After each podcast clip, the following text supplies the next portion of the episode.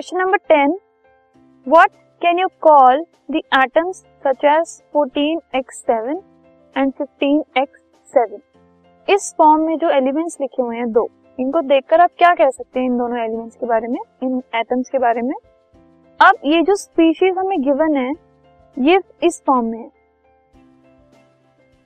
X अगर कोई भी एक एलिमेंट है, ऊपर है ए नीचे है Z. A is the mass number, मतलब जो ऊपर वाला नंबर है that is the mass number और नीचे वाला नंबर इज एटॉमिक नंबर। इस केस में मास नंबर है 14 और 15 और एटॉमिक नंबर है 7 दोनों में।